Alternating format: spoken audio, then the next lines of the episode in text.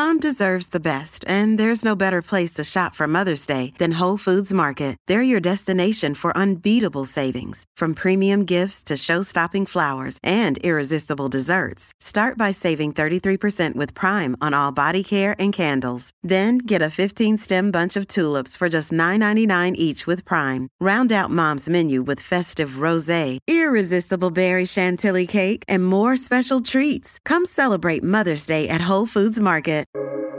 Welcome to the New Books Network. Hello, and welcome to New Books in Women's History, a channel of the New Books Network.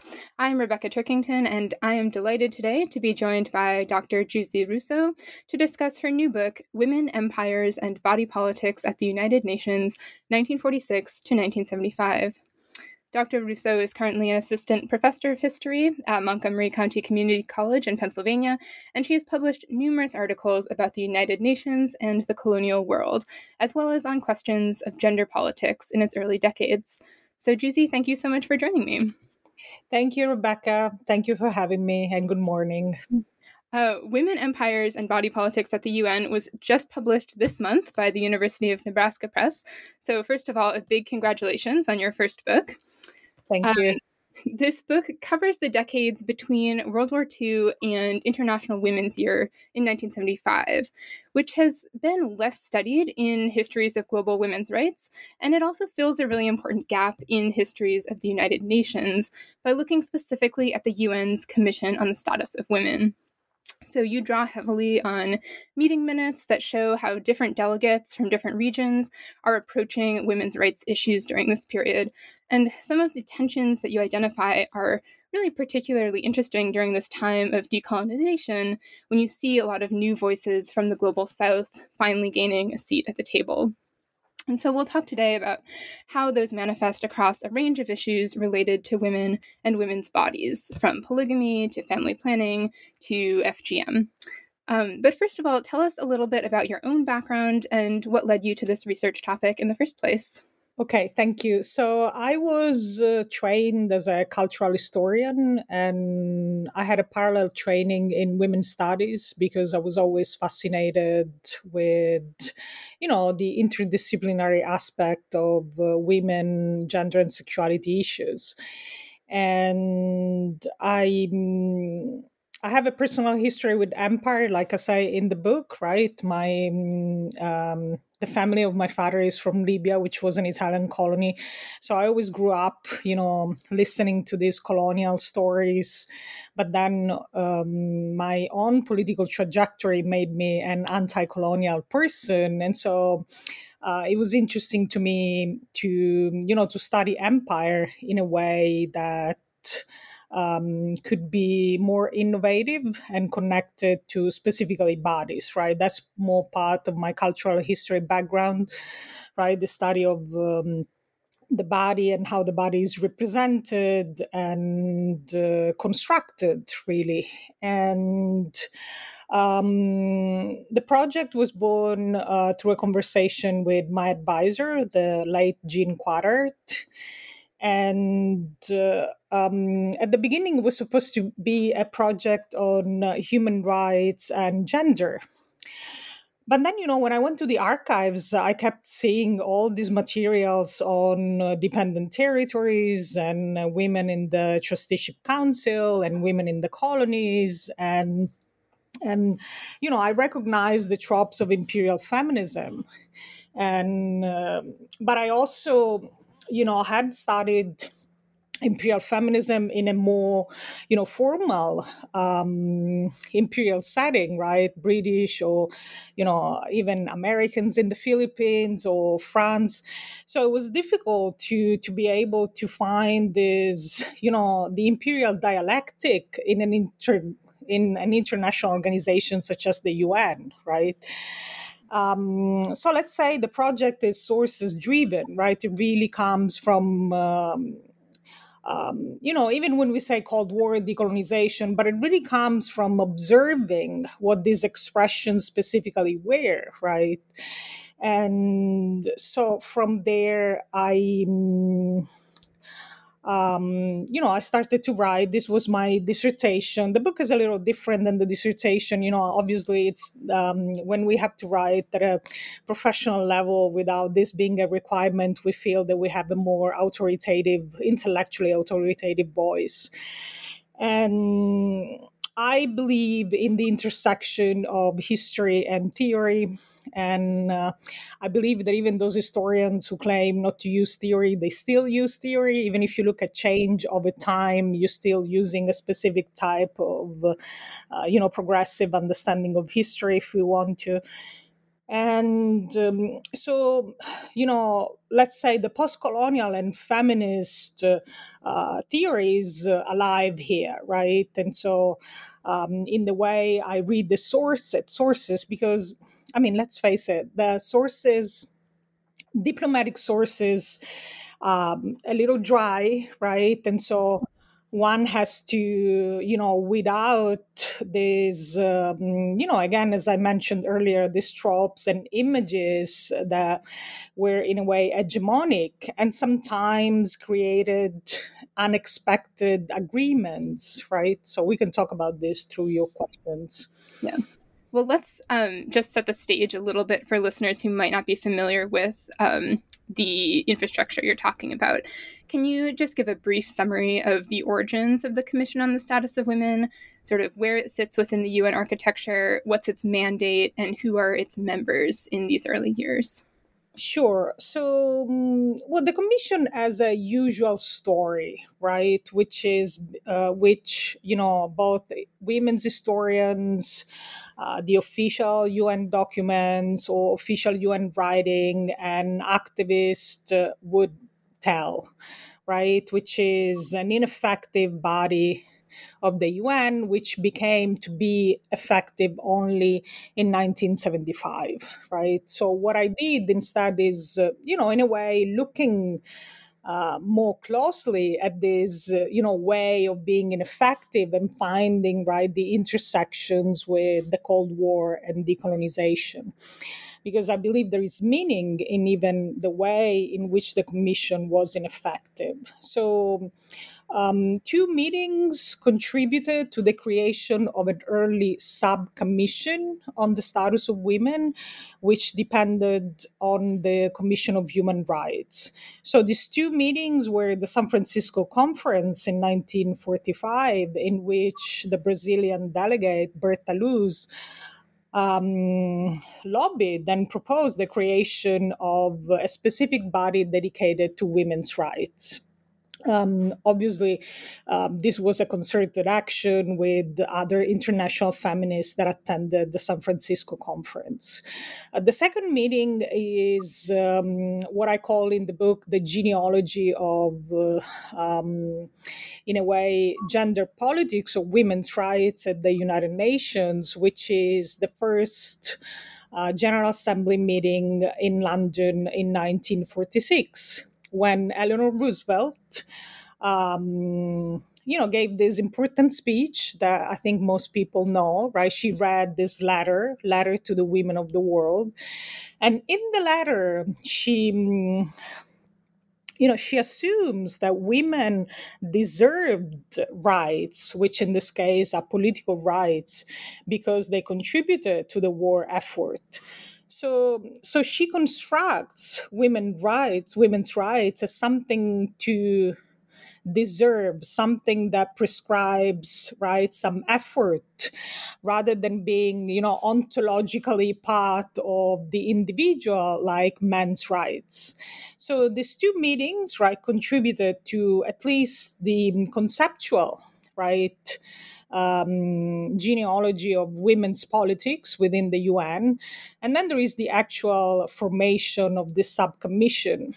At the first meeting of the subcommission on the status of women, which was supposed to include experts in women's rights, Roosevelt thought that the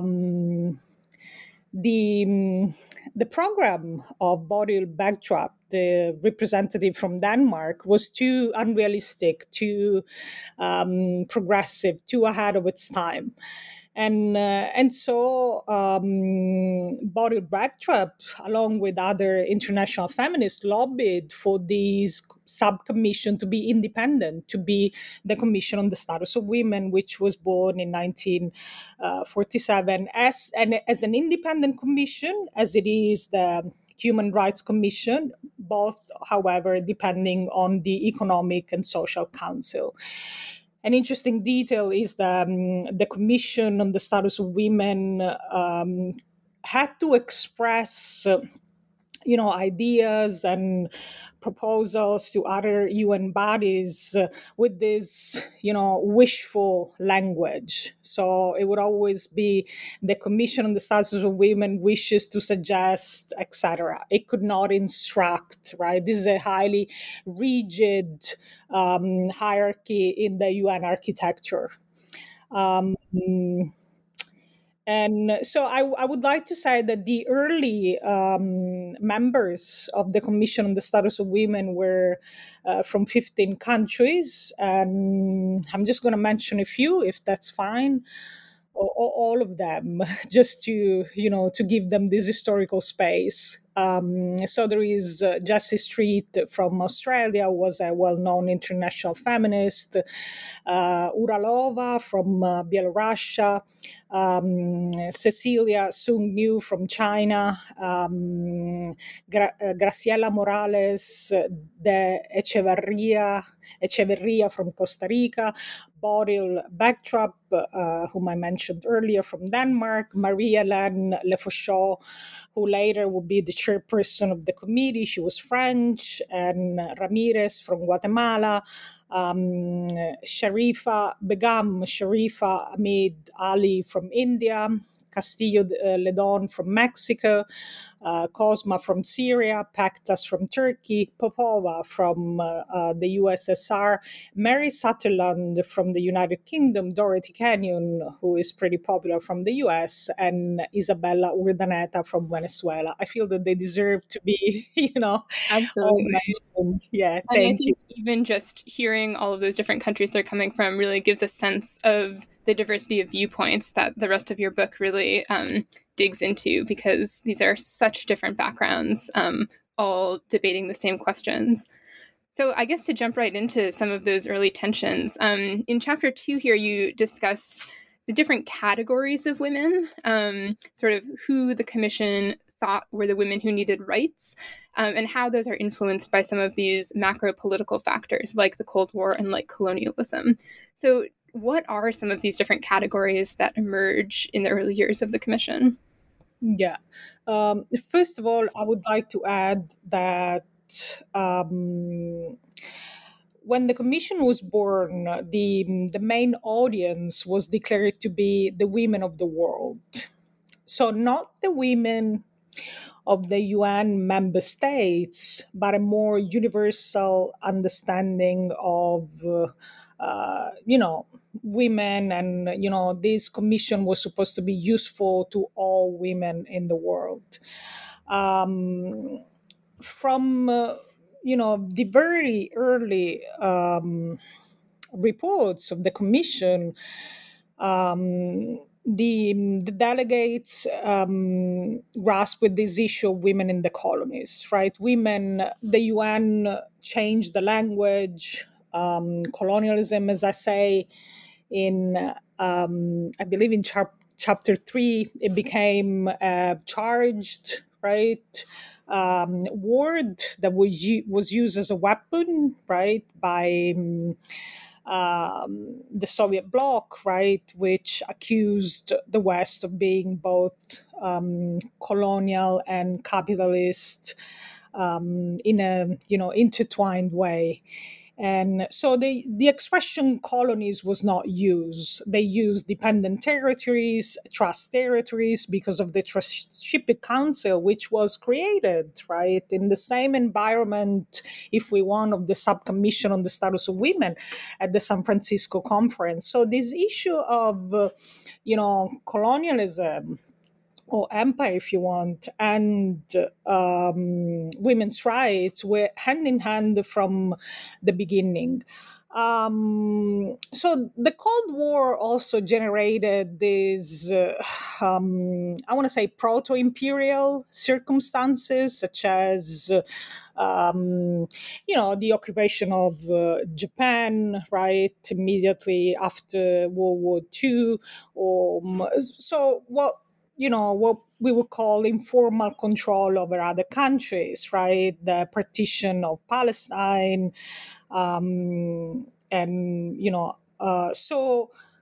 so we have here, for each of these situations, the commissioners constructed this other, if we want, right? And so there is an other in the dependent territories. There is this episode of Japanese women who were guests at one of the commission sessions, and in a way, commissioners, especially the U.S. commissioner, wants to basically teach, right, democracy to the Japanese observers. And then there is the issue of war and peace, right? So, for example, the Soviet delegates and their allies always use the word peace in a way that other delegates found controversial, especially for the Korean War, right, which was basically approved by the UN. And so in this category, women of the world, right, there are these fragmentations that happen because of the Cold War and these, forms of, let's say, informal control, right? And so... what the issue is, of course, I want to specify that even in the early commission, there were women coming from post-colonial, newly formed, right, nation states such as, right, India.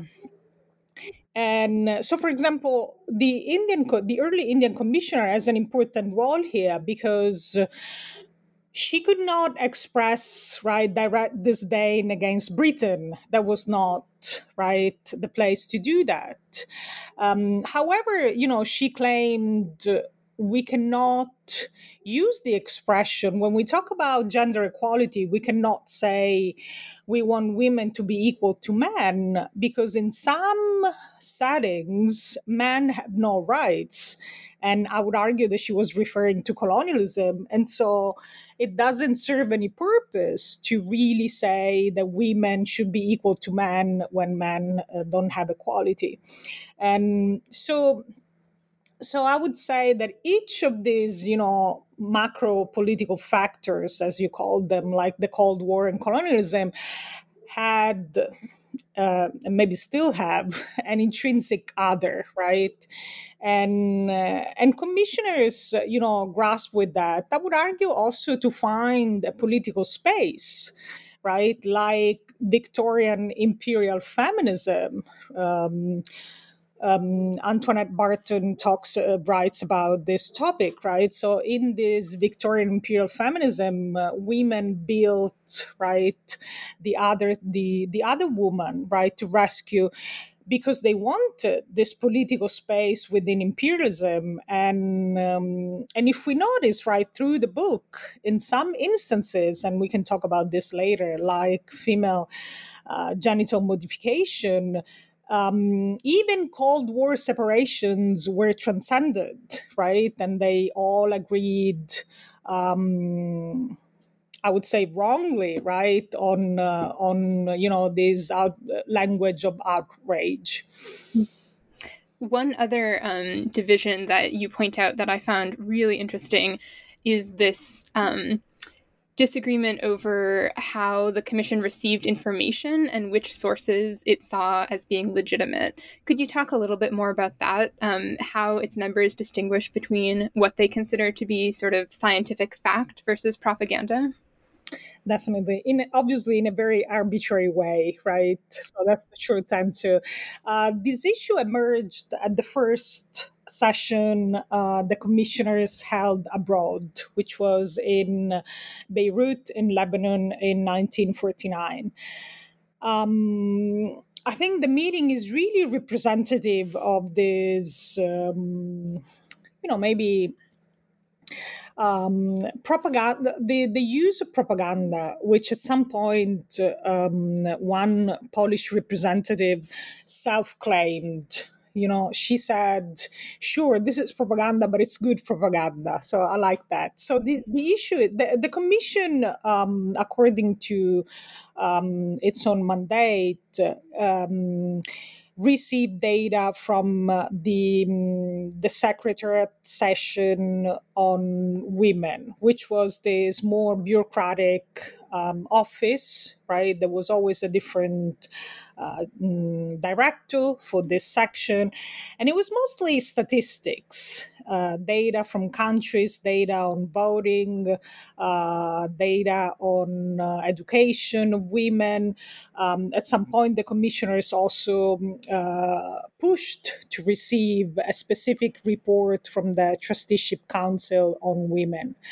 So, at the Beirut meeting, the Women International Democratic Federation participated, and this organization had, communist ties, and the representative talked about the status of women in Iran.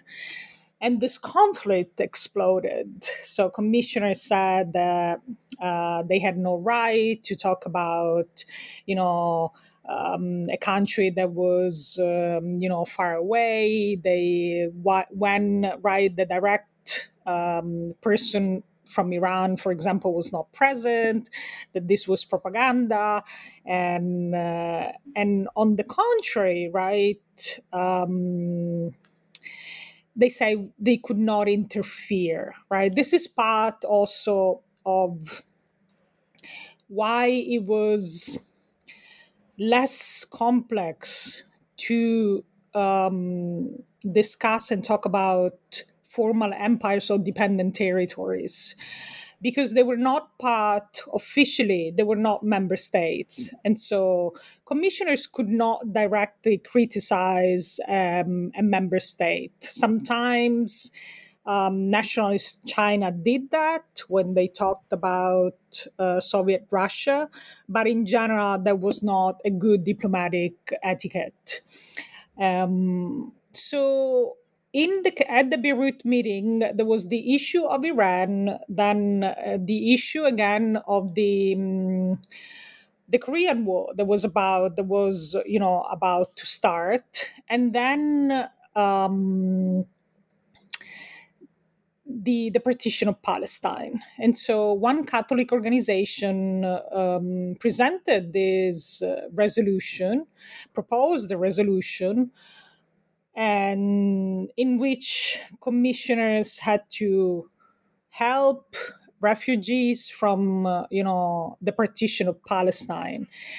And so here we can see a contradiction, right? When it was about Iran, because, right, the specific organization that proposed this type of conversation had communist ties, that was propaganda. When it was about, a Catholic group that proposed, right, even the fact itself, because the partition of Palestine was a UN decision. And so it presented even more, it was even more problematic, right? Commissioners even discussed that, they expressed compassion and this and that. So there is often these, so that's why so for them, right, it is through what commissioners attacked as propaganda that we can see what they consider to be more objective and scientific. And in this case, it was arbitrary also because, these data that the Secretariat received was often not only dry, but also it came from, member states could pretty much send whatever they wanted. Yeah. Mm-hmm. Well, let me push you a little bit more on these sort of arbitrary divisions within the commission, because you write a lot about how it becomes in many ways a platform for Cold War competition. So you have these two different models of equality that the United States and the Soviet Union are offering. How do they advance those concepts? How do they use the commission to show those concepts? You talk about specifically those two commission conferences in Moscow and Bangkok.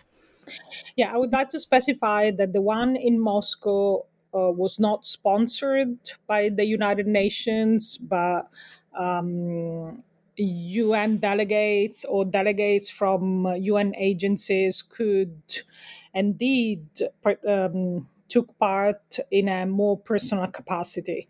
The Bangkok Seminar of 1956 was an officially UN seminar, international seminar.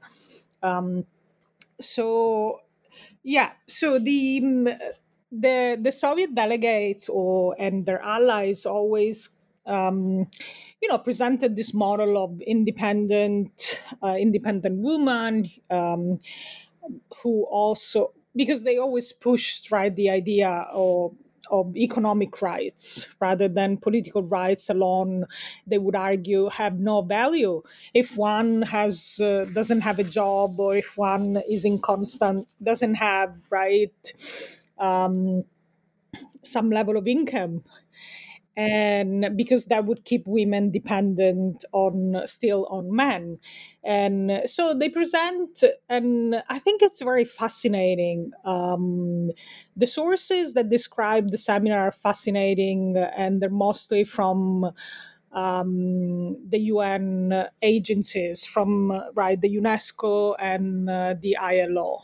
And so they describe this, international meeting, which was a way to perform, right, to show this new communist woman, right, what I would call the working girl. And so they show women in factories. They also they took delegates to see the ballet, right? So a woman who was supposed to be graceful but also strong, and then it's interesting because they also visited some of the, I'm just going to say, colonies of Soviet Russia, right? Countries such as Uzbekistan and over there, right? And I do trace a little bit of the trajectory of these Soviet colonies and how, right, the Soviet model was to turn, right, the local women into Soviet women, with some, fiasco initiatives such as unveiling women, etc. So the Soviet model, which they aim to export, this is a Cold War logic, right? The Cold War, if we want civilizing mission, was different. It was not about civilizing, but rather turning, right, this local population more into, if we want, Soviet citizens, or more similar to Soviet citizens, the same for the American model, right? More similar to Americans. And so this first model is this, independent woman. I also know through secondary sources that truly this was a, if you want, a triple burden of Soviet women, because they had to work inside the house, outside the house, and also perform this Sovietness, if we want to. And the American women, after Dorothy Kenyon, who was more progressive, in some instances, she even agreed with Popova, the Soviet delegate. There are a series of Cold Warriors, right? Women delegates who just translated, right, more of this Cold War ideology of the 1950s, 60s, and even 70s, and more traditional. So at the seminar in Bangkok, they presented instead this woman who basically was at the service of the community. So the world outside the community was dangerous, right? The city was dangerous. Women, sure, they were supposed to be educated, but that education then would serve a purpose within the community.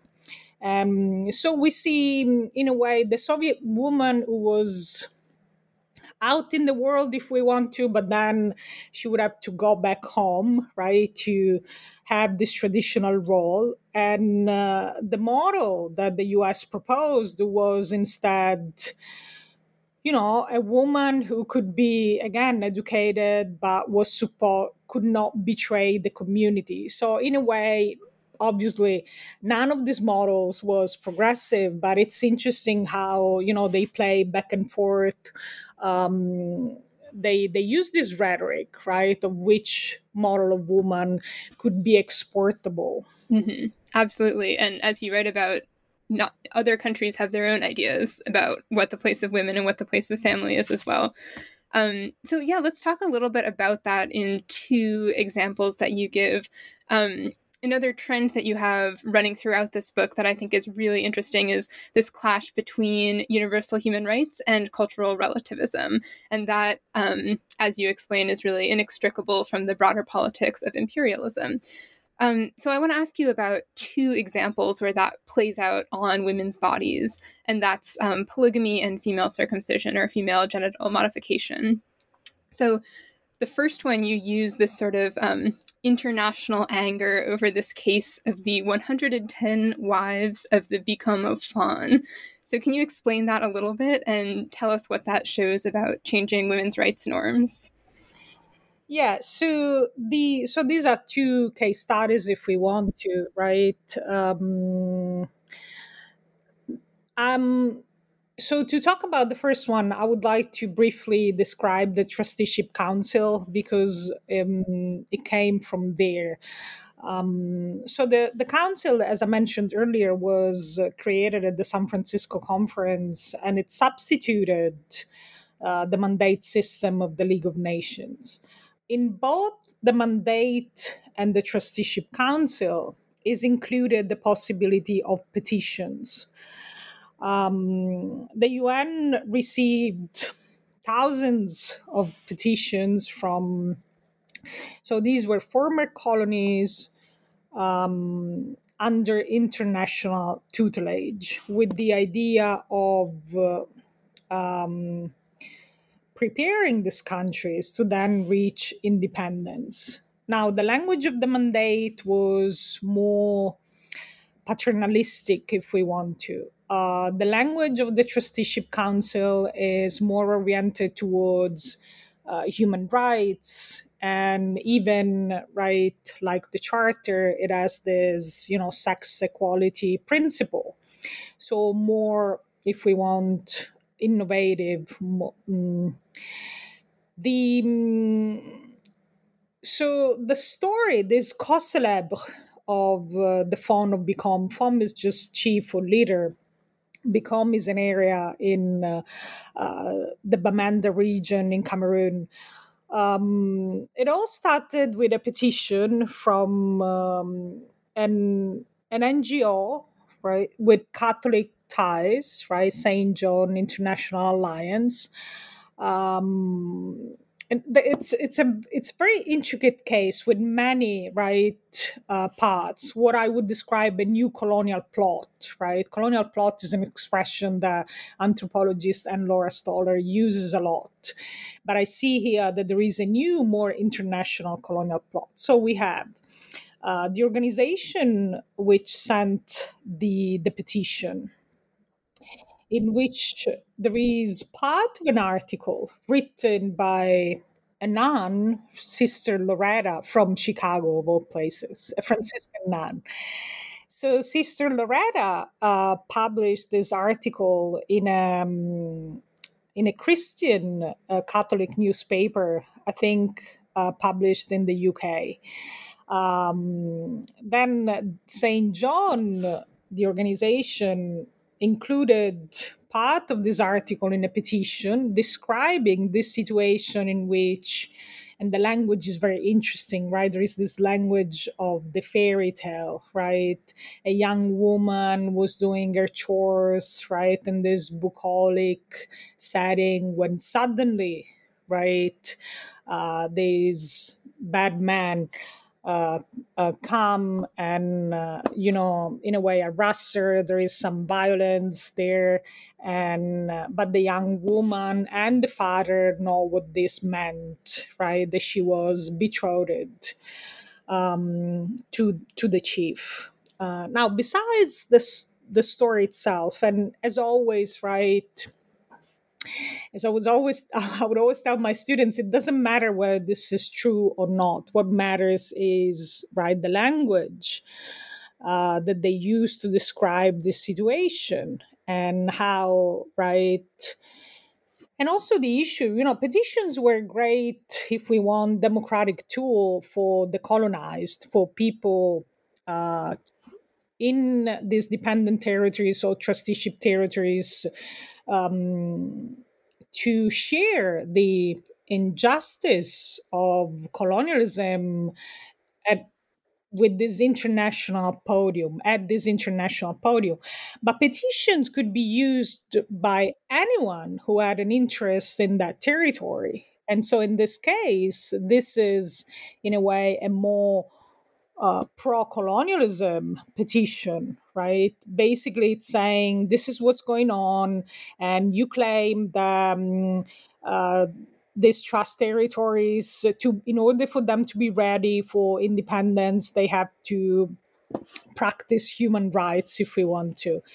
And then there are all these interventions, right? This is discussed within the Commission on the Status of Women.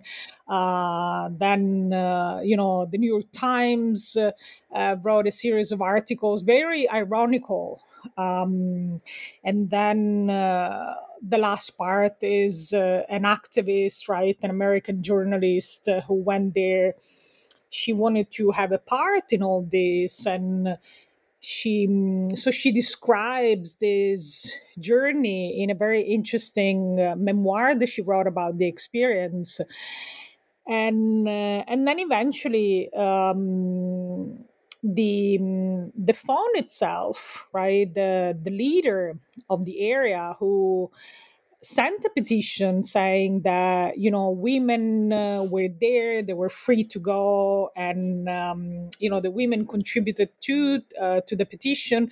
But what's interesting to me is how, the UN always operated in a similar way. There was always an initial outrage for something that happened, right, elsewhere, like in this faraway location, if you want. Commissioners participated in the outrage, right? Both to have a political space and also because, it was their mentality, this rescuing mentality. But then cultural relativism, right, took over, and they would say, oh, no, but this is fine. This is, polygamy actually is useful because it's a way for women to have an income, to be inserted within, a labor setting if we want to. And it's interesting to me because, cultural relativism had a moment of glory, right, towards the end of the 1940s, and it was really, if we think about it, the contrary of the civilizing mission, right? So giving dignity to every type of cultural trait, if we want to. But then, if we look more closely, right, this means also accepting a situation in which traditionally women, right, are inferior, or patriarchy dominates these societies. Obviously, this was true for pretty much the whole globe. It is true today. So I don't want to say that the UN was right. To me, the ambivalence is interesting, right? All the speeches, right? The Times even said the UN actually went to count the wife, and then they ended up saying that polygamy is not that bad after all. And so there is this, right, irony around this issue. The second one, the second case study, and I made it a point in the book to also represent multiple voices in an issue which is very delicate. I do not have any specific position towards female genital modification.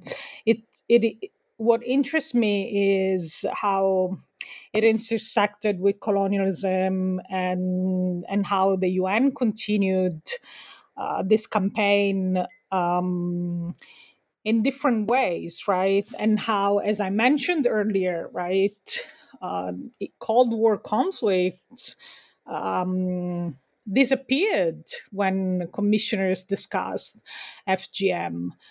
And the language is important because they changed the language. So, for example, the French delegate used ancient customs, and I would argue she did that to decline any responsibility. There is an important issue here. France and Britain were... they still had colonies, right? And so the UN asked countries on a volunteer base to provide updates on their dependent territories, and then separated from these the trusteeship territories. So the change in language is important. Who starts the discussion on this, right? And it's very often Saint John, the organization that I mentioned earlier, got involved with that too. So there is the ancient customs, rituals, all these words. And then later, right, they would just say circumcision.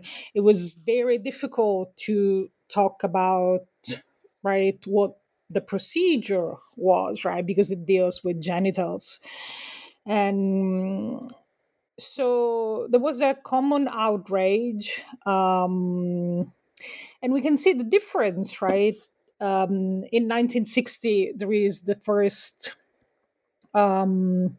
international seminar in Addis Ababa, and we can see how, women from the African continent, obviously, they were in a diplomatic, difficult situation because, they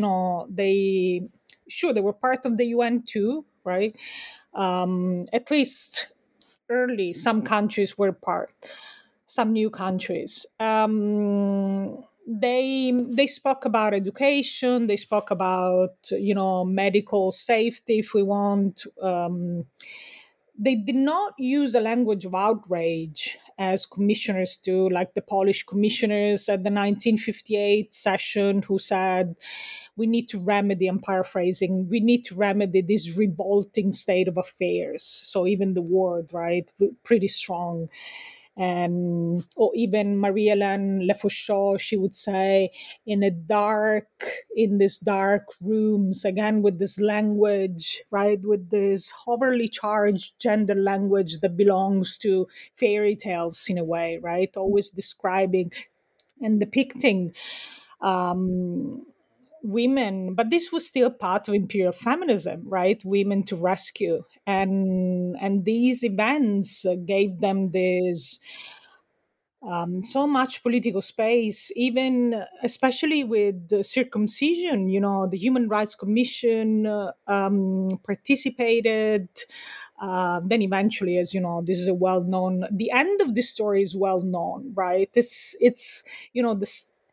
I think the steps, because they are right in the archives, are more difficult to trace, right? The different speeches, and the end is that the WHO basically said This is a cultural issue, we cannot interfere.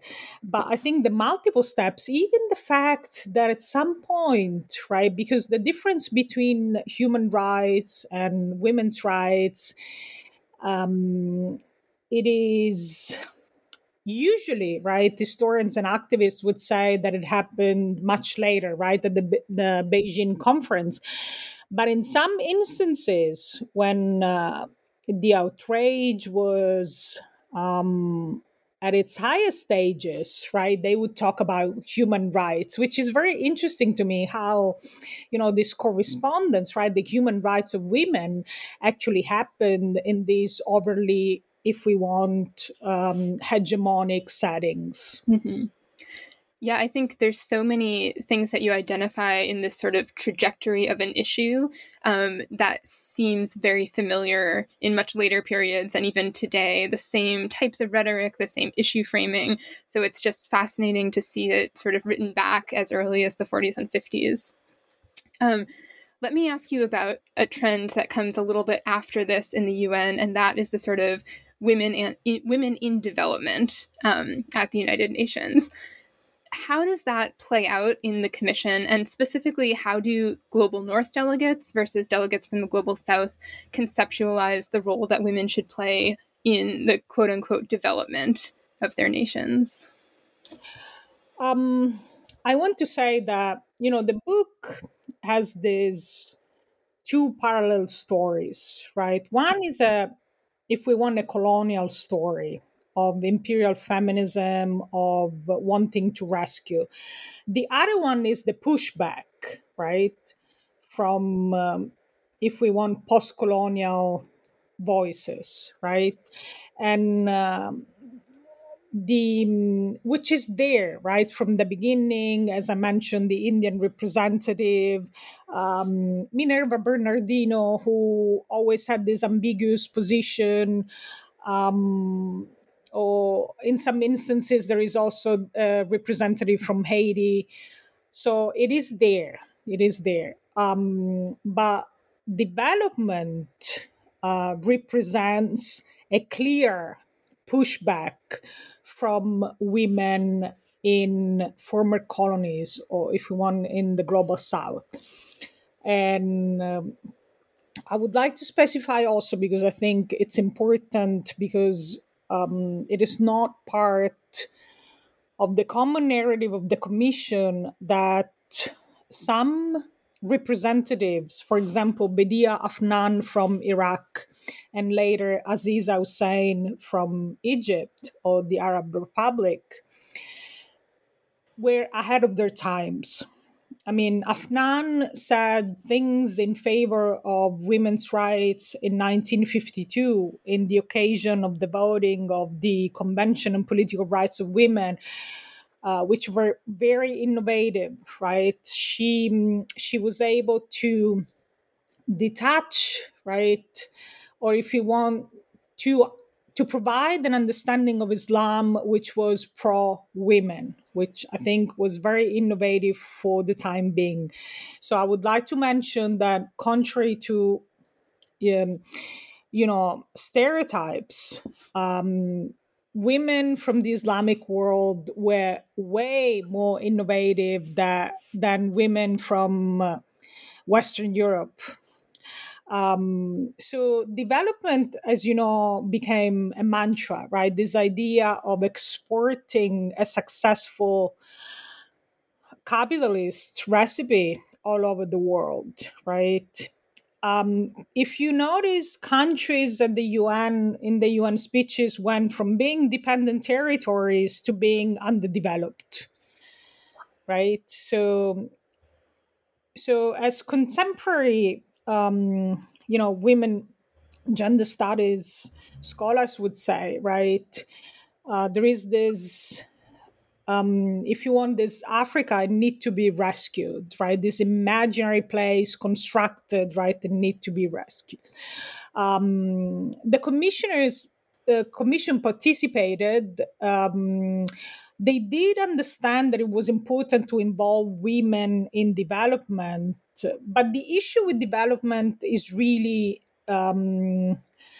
exporting capitalism, which unavoidably generated inequality, right? Gender inequality, race inequality.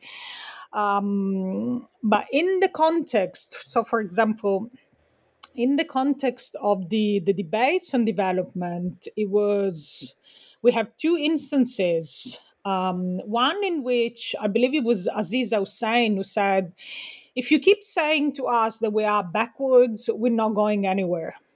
This is not going to work.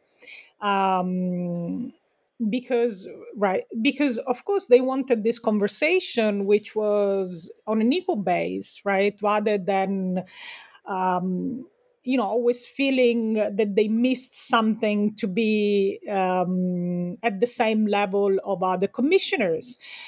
And then at some point during a discussion, I don't clearly remember who said it, but there was this important pushback that said,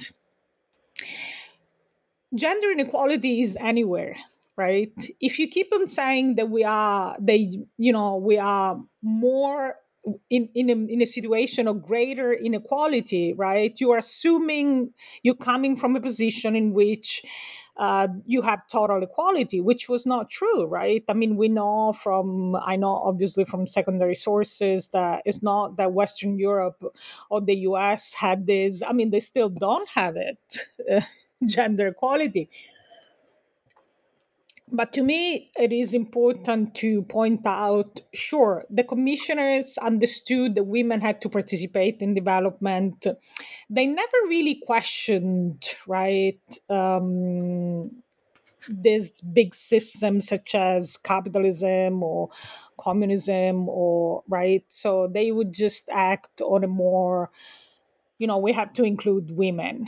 The whole argument of the book, right, revolves around this well-known transition of commissioners, which went from advocating for formal equality, and even the data that they looked, I mentioned earlier statistics, right? So if we look at statistics on voting, they're not really representative of how women are, whether women are equal or unequal in their everyday life. Right, so it is really this, right, observing the other's body that then leads them to consider, right, practices. They always talked about discrimination in a very abstract way. There was never a perpetrator in discrimination. But then, all these discussions on violence, all this discussion on women that had to be inserted within development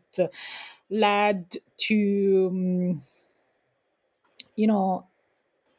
politics that centered around practice, right? The practice of discrimination and the discussion on reproductive, what today we would call reproductive rights, was part of this trend.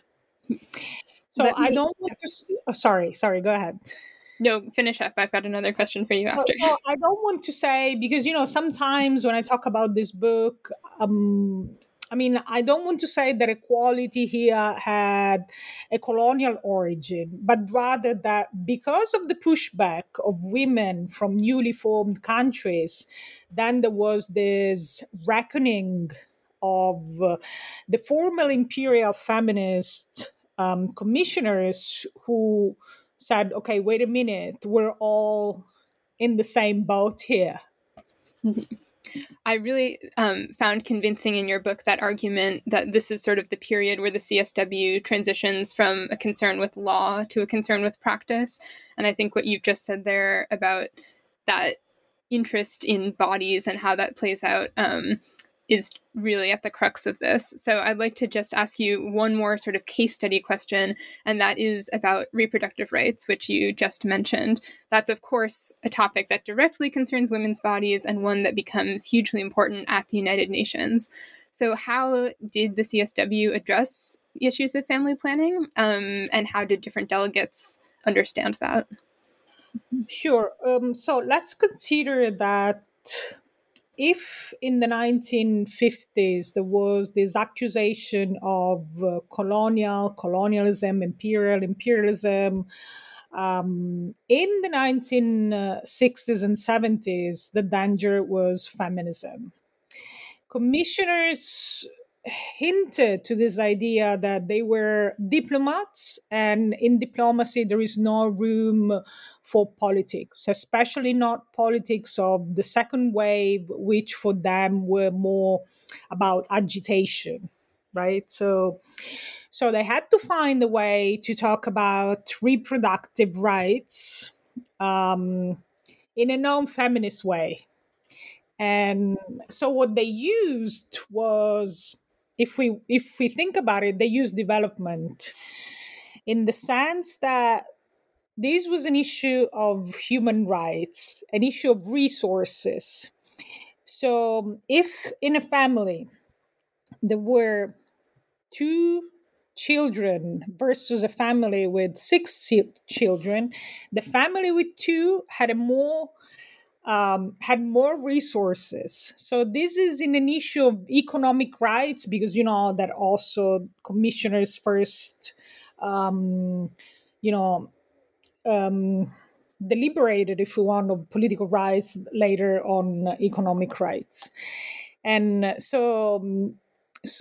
The issue was, spacing children to give a chance. It was more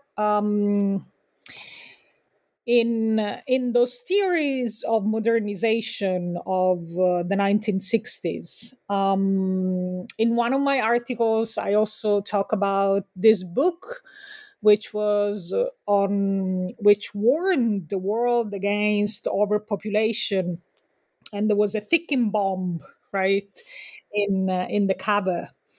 And commissioners very carefully try to discuss reproductive rights. Some Christian Catholic commissioners, abortion was never mentioned, of course. That was the big elephant in the room. That was never mentioned. So they discussed it in a more practical way. So from the point of view of the children rather than from the point of view of the mother, right? So less children, more resources. What's interesting is how the UNESCO, and there is also, books usually have these parallel stories. There is also this parallel story of how the UN agencies, since the early days of the passage from subcommission to commission, they did not appreciate when commissioners spoke like experts, right? Because they claimed that they were the experts. The commission was first affected by constant Cold War conflicts, right? This is what sources from the UNESCO, the ILO, the WHO archive would clearly say. And later, they were just a bunch of feminists. So in the case of reproductive rights, Elvi Sipilä, the representative from Finland, was also the rapporteur for a report on reproductive rights, right? And the UNESCO attacked this report, and it attacked it through cultural relativism and claiming that the position of the Commission on the Status of Women was a privileged Western position, and basically they did not understand the status of women in these countries where there was this danger of overpopulation. And so these conflicts are interesting. Reproductive rights. The commissioners, I would like to say, they were able diplomats, right? Because it was not easy to discuss these issues in ways that did not, offend the sensibilities of the member states represented. Mm-hmm. Well, Let me ask you one more question about the book that's a little bit more stylistic, and that is that you include images very thoughtfully in this. You know, each chapter starts with a photo, usually from the UN archives. Could you talk a little bit about why you chose to do that and the importance of those visuals? Definitely. So this really came from... I define myself as a historian of bodies and empires, and I believe that it was important to trace a visual history of the commission, or at least of issues that were either directly or indirectly involved with what I discuss in the book. Traditional historians do include images, but they are not discussed within the narratives of the book. So my intent was to build this parallel visual story. And the UN has a wonderful historical archive. Like any organization, photos are to glorify, to glorify the organization. But if we look, closely, and especially with contemporary, more contemporary categories, we can see what these images really are. So I chose, for example, the cover, which is also the image, I believe, of chapter 6. The cover to me was very powerful, and it represented the shift in the commission politics from when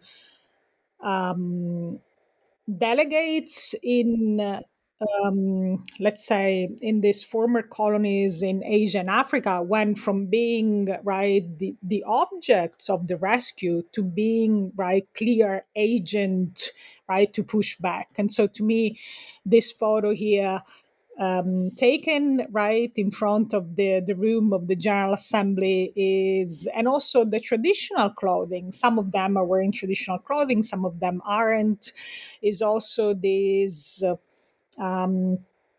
if you want, proud tool of, anti-colonial nationalism. And the photo, so we go from the signing of the charter by Minerva Bernardino with those, men who are kind of the guardians, and the flag which represent, how the UN, sure, it is an international organization, but also still has this intrinsic idea of statehood, And then I wanted to present, the early stages of what today is a recognizable, sadly recognizable and widely used photo of the female refugee.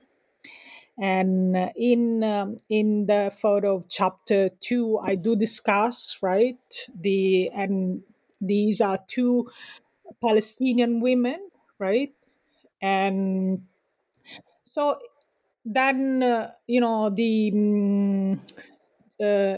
in 3, so there is, so each image is connected to a specific fact of the chapter. I think it's interesting that, in those projects in which the UN was involved in development, starting in the 1950s with the advisory programs, women are there. So this is the image, I believe, of chapter 3, Women are there observing. And so there is this issue of still being in and out of development. And then for the Trusteeship Council, I wanted to show how the meeting was highly technocratic, How do we measure whether a country is ready for independence, And if anything, are countries who were independent back then really ready for being independent, And how women were absent, like Roosevelt's letter, Women are always an added dimension, So this is also the false universalism, right, of human rights and women's rights. And then later, there are more of these images of clear contribution of, the new post-colonial states and how, they participated in the UN. The last, I wanted to add an image of an actual commission meeting, and there are no white women in the last image. Yeah. Well, I could ask you a dozen more questions about this book, but I think that's a great way to wrap up this discussion, because it really does show you the trajectory of the Commission on the Status of Women.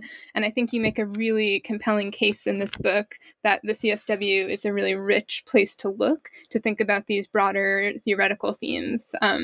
So I hope a lot of folks will pick this up. And I'd love to just end by asking you what you're working on next. Well, I have a new book contract with Routledge for, I decided to continue to work on international solidarity. Is it possible to have, at least historically, was it possible to have international solidarity? So I'm writing about, specifically about Italy. So I want to go back home intellectually, and Italy and third worldism, which was a leftist understanding of solidarity towards decolonization and liberation. And this is still centered around the body and how the body of the other was represented in films and other spaces, such as the Venice Film Festival.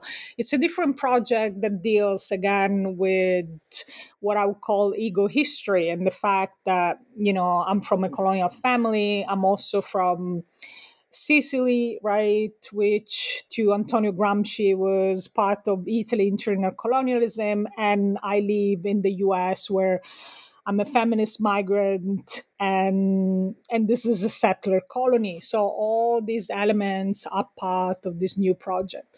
But I want to say that I will continue to work on the United Nations, because I don't want to abandon this.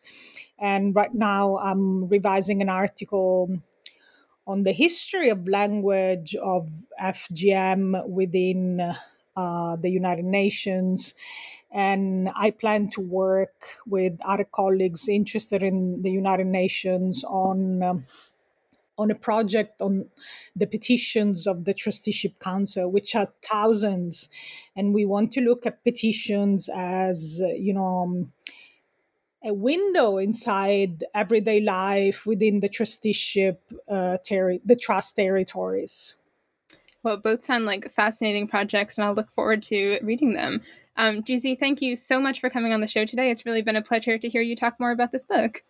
Thank you so much, Rebecca. Enjoy the rest of your day. Bye. I'm Rebecca Turkington, and you've been listening to New Books in Women's History, a channel of the New Books Network, where we've discussed Women, Empires, and Body Politics at the United Nations, 1946-1975, by Dr. Giusi Russo, a 2023 release from the University of Nebraska Press.